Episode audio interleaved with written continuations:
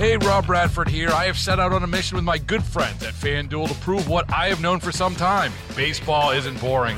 Now I have a daily podcast to prove it with some of the most notable people in the baseball world screaming baseball isn't boring from the mountaintops or at least agreeing to come on our show. Players, managers, GMs, and yes, even the commissioner of baseball, Rob Manfred. It has been a constant wave of baseball's most powerful voices. So join the revolution, subscribe, and soak in Baseball Isn't Boring. Listen on your Audacy app or wherever you get your podcast. You'll be glad you did. Drive time on location today. It's Jason. Dan Cook is here. We are at the Armory in downtown Minneapolis, where this place is set up for the 19th annual Diamond Awards.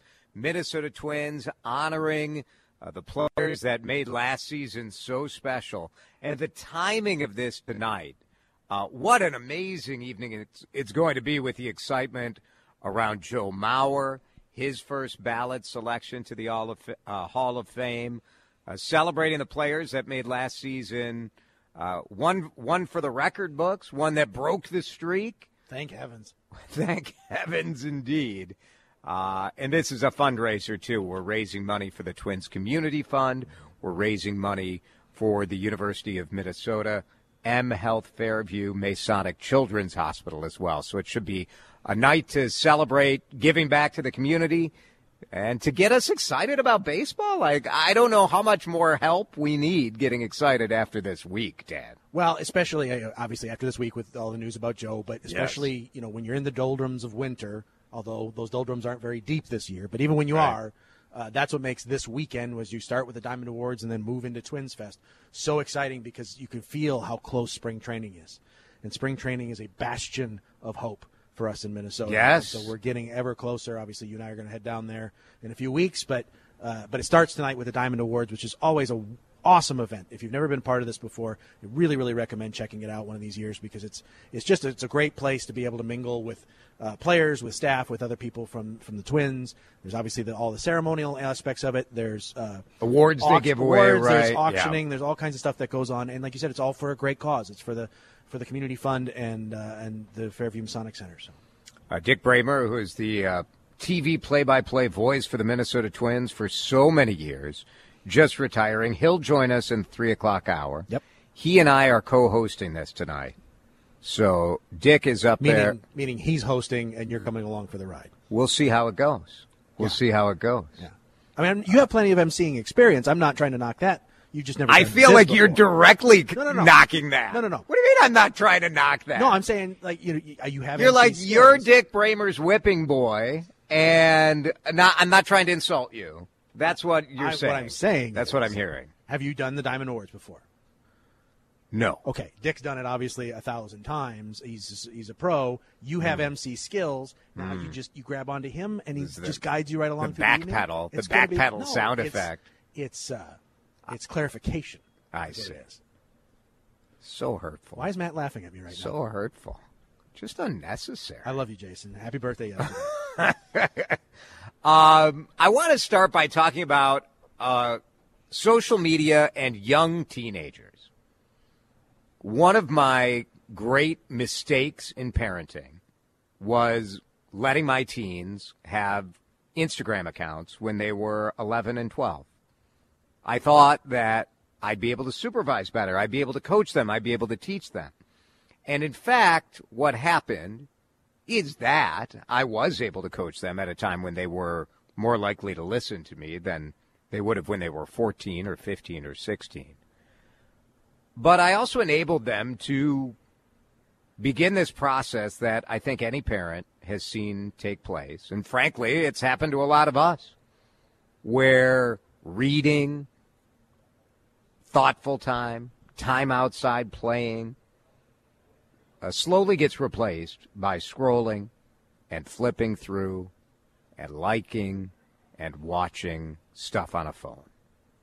In Florida, right now, the state legislature is doing something that I think is very interesting. They are moving to ban social media for children under 16. Now, the there are all sorts of technology. We can what about what about technology this to death. But what I want to know right now from you, if the technology were available to do this easily, Would you ban social media for kids under 16? 651 461 9226. 651 461 9226. Because in retrospect, I, I wish I hadn't allowed it. And so, yeah, I sort of wish that it would have been banned. I really do. And I know, like, that's sort of the lazy way out of parenting, I guess. But it's got to be one of the worst things for young kids. Are there benefits? Yes. Yes. But uh, I don't think those benefits are outweighed by the negatives. Here's what they're suggesting. In, in Florida right now, the bill doesn't list exactly what they're talking about, right? What do you define as social media? But I think generally speaking, we get it as parents. It's Facebook, it's X, it's Snapchat, it's TikTok. Is it YouTube? I mean, most kids, that's how they're currently watching everything. More kids, I feel, watch YouTube than watch TV. In Florida, and we've seen here in Minnesota, our attorney general filing suit against uh, filing suit against the social media companies, saying that essentially social media companies know that they're they're essentially addicting young people to social media. I think as adults, a lot of it we know it, right? Like if you look in the mirror and you think about whether or not you are addicted you know the truth. You are. You're addicted. I'm addicted. Dan Cook, you're I, I you're a little more disciplined. I can find myself though. I can very easily find myself on TikTok, scrolling, scrolling, scrolling, and next thing I know, an hour and a half has gone by, and that's when I know. Oh, okay, wait a minute. Slow down a little bit. Put this thing down for a while. But it happens. It it absolutely happens. In so much, I think the biggest thing in terms of uh, of this under sixteen portion of it is that so much of kids' identities now is being formed by social media and where there's this comparison thing going on of you know, this is my life but this is the life I see other people having. Therefore my life isn't good enough. Yeah. and when you're that impressionable and when you're that still early in terms of forming and figuring out who you are uh, that's an enormously negative influence. It's one thing for you and I to look at social media and realize well yeah we're only seeing the best parts of people's lives and that's not a realistic thing. Right. But that's you and I, right? You know, eh, the kids obviously are in a different situation entirely. The Florida approach is targeting the addictive nature of social media. It's not it's not the content, right? Because you run into a First Amendment issue. And in most cases I would say this should, you know, this should be a parental decision. Parents should be able to decide. I made the decision as dumb as it was to let my kids on social media early. And now when I talk to my 18 year old who uninstalled TikTok before he went off to college because he was worried he would spend time in New York City flipping through TikTok instead of, oh my gosh, I'm in New York in City. New York City, yeah. So he had the wisdom to uninstall it. Uh, and he, I've asked him, I'm like, do you think I screwed up? Do you wish you were not on social media so early? And he said, yes. He gets it. I get it. Way to go, Dad. I screwed it up. I think a lot of parents are struggling with this, and the reality is most of us are not equipped to manage the addictive nature of social media on our own. And so the idea of a ban, oh, it makes me uncomfortable, but I think I think it's right. 651 461 9226. Lots of text coming in. Jason, as a retired teacher of 32 years of elementary school, I can tell you that I would be all for a ban for social media for children under 16. Yeah. It makes a lot of sense on the surface. You know, the trouble obviously is going to come in. You, you said that they're trying to draw the line between content and addictive nature because they're trying to get around a lawsuit, a, a lawsuit, right? a free expression, right? right? Uh, there's also, you know, you have to remember this. This would have a massive impact on that industry and there's people that make livings doing this yep. too, and that's that's not nothing. Uh, but if you take away kids 16 and under, uh, from I mean, obviously Florida is one of the most populous states in the union, but if this works in Florida, you know it's going to spread. Others have a huge impact on that business. Other states have looked at it. In Arkansas, they re- they required parental consent by law for minors to create new social media accounts. The federal judge blocked that and said, nope, that's too far. In Florida, this thing passed 106 to 13. 106 to 13. Me- Democrats and Republicans recognize that we've let this get out of control. And I suppose the question is is it too late or can we put the toothpaste back in the tube? I hate to be cynical, but I'll also point out that Democrats and Republicans in Florida realize that people 16 and under can't vote. Well, there is that, right? No one's trying to ban it for all adults. I want to know what you think. If you're a parent, we'd love to hear from you. A text or a call, certainly welcome. Lots of texts coming in. I'll share that after a break. 651 461 9226. Should the government ban social media accounts for kids under 16? More in a minute here on Drive Time. Do you want the government to take control of this issue with social media and teenagers? Do you think Florida's on the right track? I know it's difficult for a lot of us to say yes. I think Florida's on the right track about anything.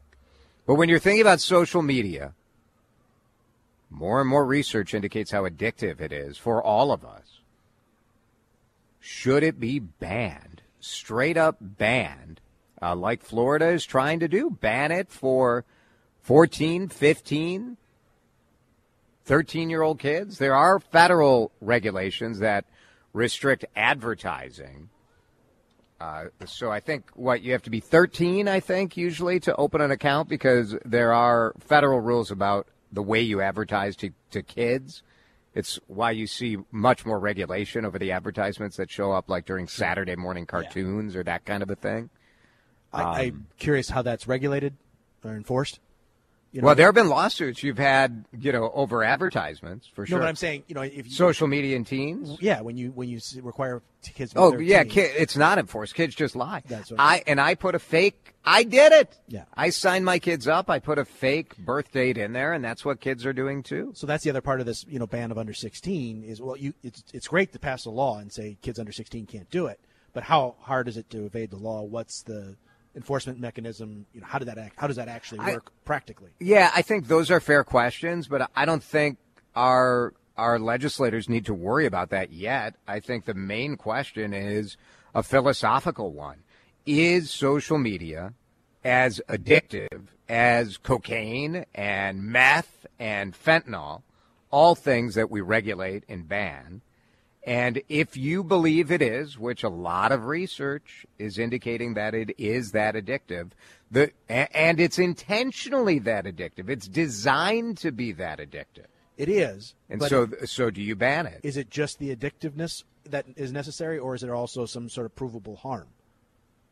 I mean, you named all those drugs, right? The, the, problem, the problem with those drugs isn't so much that they're addictive, although it is that they're addictive it's the harm that the they harm. do once you're yeah that's fair them. and i think and do you have to demonstrate a specific kind of harm yeah. that comes from we all know that, that these will be, be the legal challenges right. for sure right yeah text at 651-461-9226 i have one child a 15 year old boy no social media personally i have facebook but i've never seen tiktok instagram etc no video games either i'm all for a ban under 16 but the government shouldn't have to institute it parents should do their damn job signed the meanest mom in Minnesota.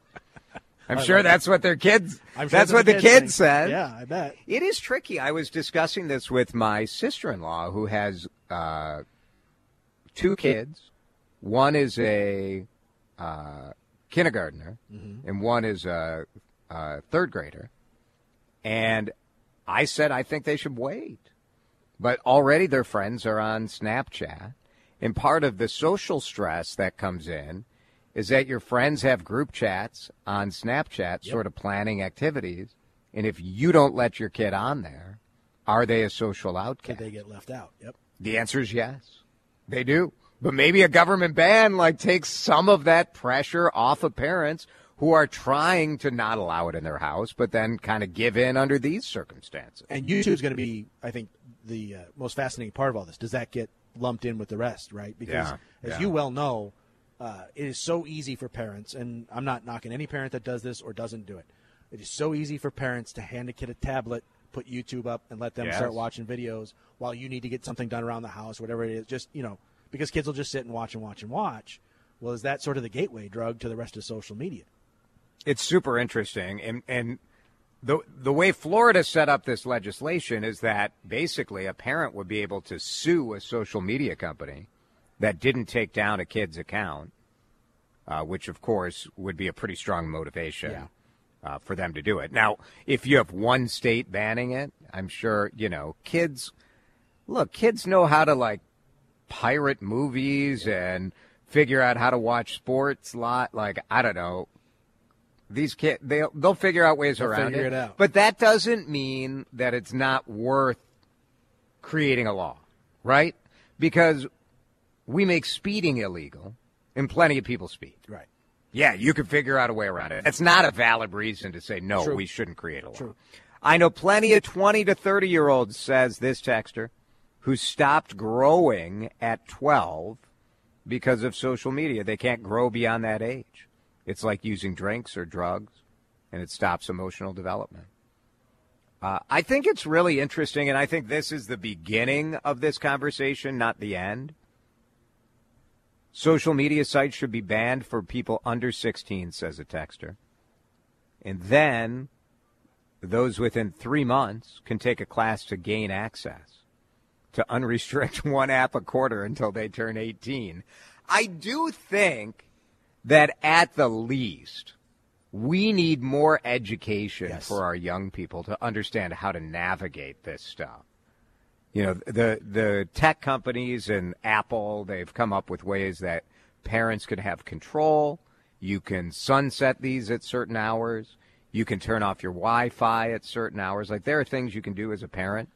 But I think teaching kids media literacy and social media literacy is as important as home ec and shop class. And some parents are savvy enough to be able to do that on their own, but maybe this is something that needs to come along with this kind of law is that the social media companies need to be you know investing in and offering some form of education so that parents you know, who, who Yeah. aren't tech savvy can figure out ways in which to take care of their kids. Parents have to parent their kids. I do agree Yep. with the meanest mom in Minnesota.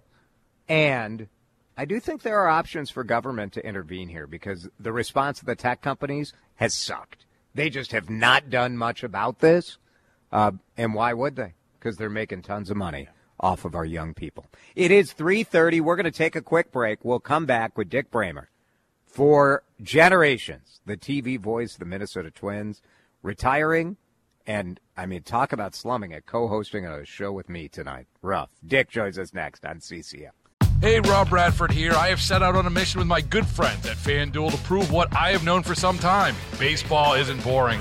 Now I have a daily podcast to prove it with some of the most notable people in the baseball world screaming baseball isn't boring from the mountaintops or at least agreeing to come on our show. Players, managers, GMs, and yes, even the commissioner of baseball, Rob Manfred. It has been a constant wave of baseball's most powerful voices. So join the revolution. Subscribe and soak in Baseball Isn't Boring. Listen on your Audacy app or wherever you get your podcast. You'll be glad you did. It's a great week for the Minnesota Twins, for Twins fans.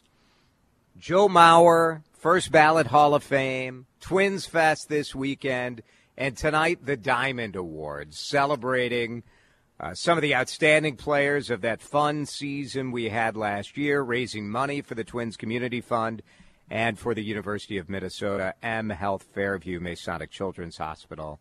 Dick Bremer is here, who will be receiving an award tonight. How about that? Yeah, I'm pretty excited about that. I've been uh, handing these things out here for 18 years, and tonight I get to keep one. That not bad, not bad.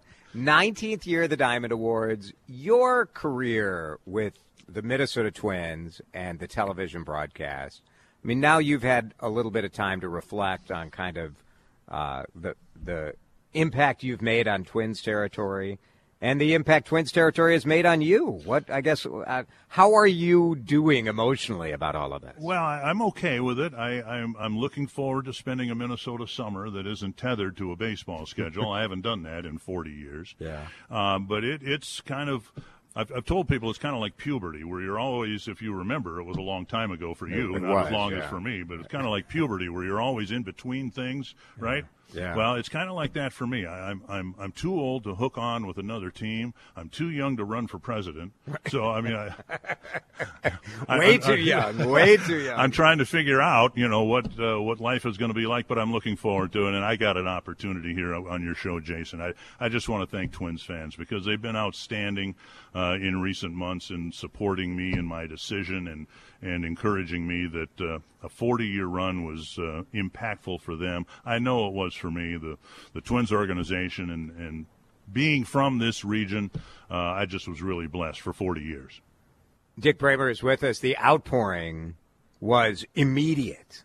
Um, and it has to be overwhelming, right? When you think of yourself, because you've never been really like a look at me kind of broadcaster. No, and um, I've always felt it's about the game, and I didn't feel comfortable with all the attention that was given with the announcement made uh, a couple of months ago.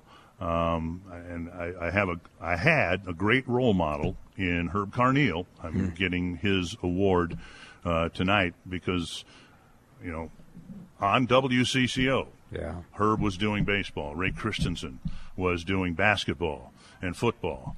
And you didn't even have to ask them why or how they were able to last a long time in this business. You could just listen to them because they always focused on the game, not on themselves. And not just for me, but for any broadcaster. That's a pretty good uh, model to follow.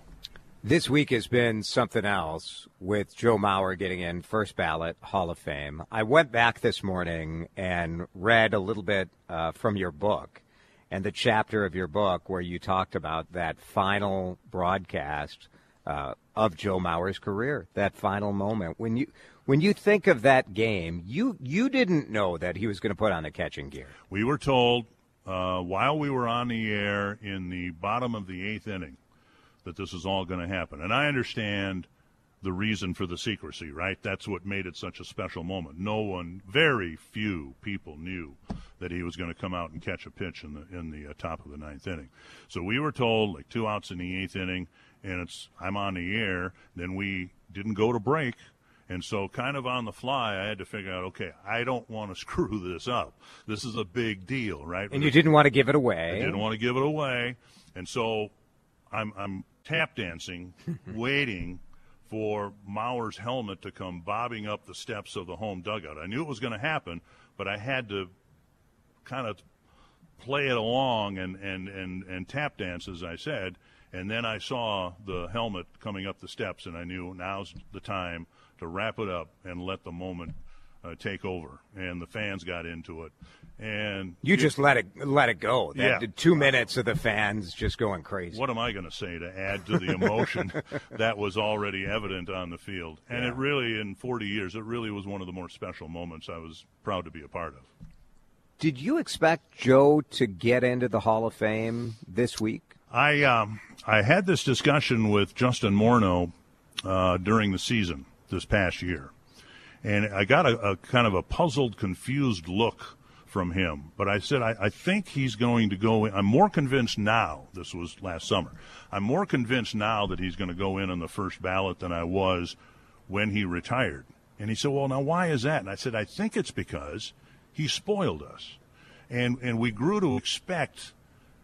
the game to be played at his level from that position for so long.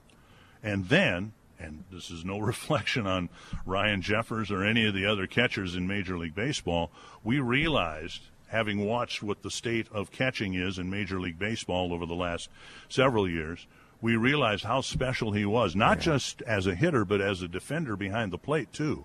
And so as time went along and absence makes the heart grow fonder, right? I think that's the main reason why I was not the least bit surprised that we got the news that we got the other day. It is interesting that today you're much uh, more able to compare players across generations uh, because of the analytics and the statistics that uh, have been created.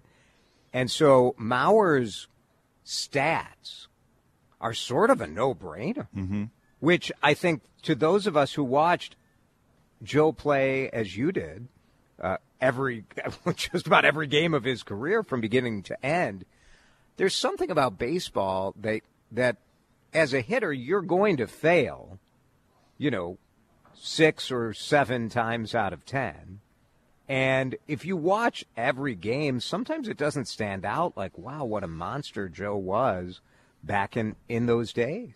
It was interesting over the last couple of days to see Mauer highlights, hitting highlights, right? And the thing that struck me was the swing was the same. Yes, I noticed that too. Singles, beautiful. doubles, home runs, Yeah. and the pitch. You know, the pitch wasn't coming in at the same speed, or nor was it in the same location. Yeah. But the swing never changed, and it's just remarkable. And when you have really good left-handed hitters like Justin Morneau Yeah. saying uh, it was just incredible. Joey Votto said something as well about Mauer's swing and how he watched it and he studied it and he studied it. And again, I think he just spoiled so many of us who were able to see excellence at that level. Uh, and then, of course, when he was gone, we were reminded, I think, how difficult it is to, to hit successfully in the big leagues. Dick Bremer is with us. Dick, don't you think some of it, though, was because the team struggled so much that when you think of iconic memories of an iconic player, so often it's a postseason moment. Mm-hmm. And the Yankees just had our number. Right? So when you think of those Mauer moments, I think for a Twins fan looking at it, it's it's different than like the Kirby Puckett moments. Right. And I think too, Joe did uh, made one huge mistake in his career. The only mistake he made, and that is win the American League MVP in 2009 because he hit 28 home runs. He did not play in April. He didn't. He was hurt. And he didn't start playing until early May, and he still hit 28 home runs, drove in 90 some runs, hit won a batting title that year, and it's like it, it's impossible, but he he just got better. And then the Twins moved outside, and the numbers weren't there anymore. It's not his fault, of course, but he, he spoiled so many Twins fans with that one year of absolute brilliance, winning a league MVP when he didn't even play the first month of the year. And, uh, you know, that's what I will remember about him. How in that season, I think he won the gold glove that year, too. Uh, there wasn't a better baseball player in either league that year. Dick Bremer with us. I know you love the outdoors. Mm-hmm. How annoyed are you at the weather this winter? Well, um, as I shared with you before we did this segment, last year we couldn't get outside because it was too snowy. What did we get? 90 inches of snow? 90 something inches. like that. Record number. Freezing of- cold, tons of snow. And then when it wasn't snowing, it was 23 below. Yes. So we couldn't get outside. Ice well, now fishing we can't get out. We can get outside, but what are you going to do? I like to cross country ski. There's no snow. I like to go ice fishing. There's no ice. So this has been odd, and somewhere between this winter and last winter is a typical Minnesota winter, and maybe we'll have that next year. Your uh, your family was there uh, for your last broadcast, of course. Well, actually, the last one was in Colorado. Oh, in Yeah, Colorado, yeah. that's right. Um, your your son is a broadcaster. Yes, he is. And he flew up from Pensacola, Florida. He'll be here tonight. He's a double A broadcaster for the Pensacola Blue Wahoos, the double A team for the Miami Marlins. And uh, so this was going to be a special night anyway, but that I'll be able to share it, spend it with my wife, my daughter, and my son will make it even more special. It's pretty cool. You look at the sacrifice of, of any family related to uh, a sports play by play type job.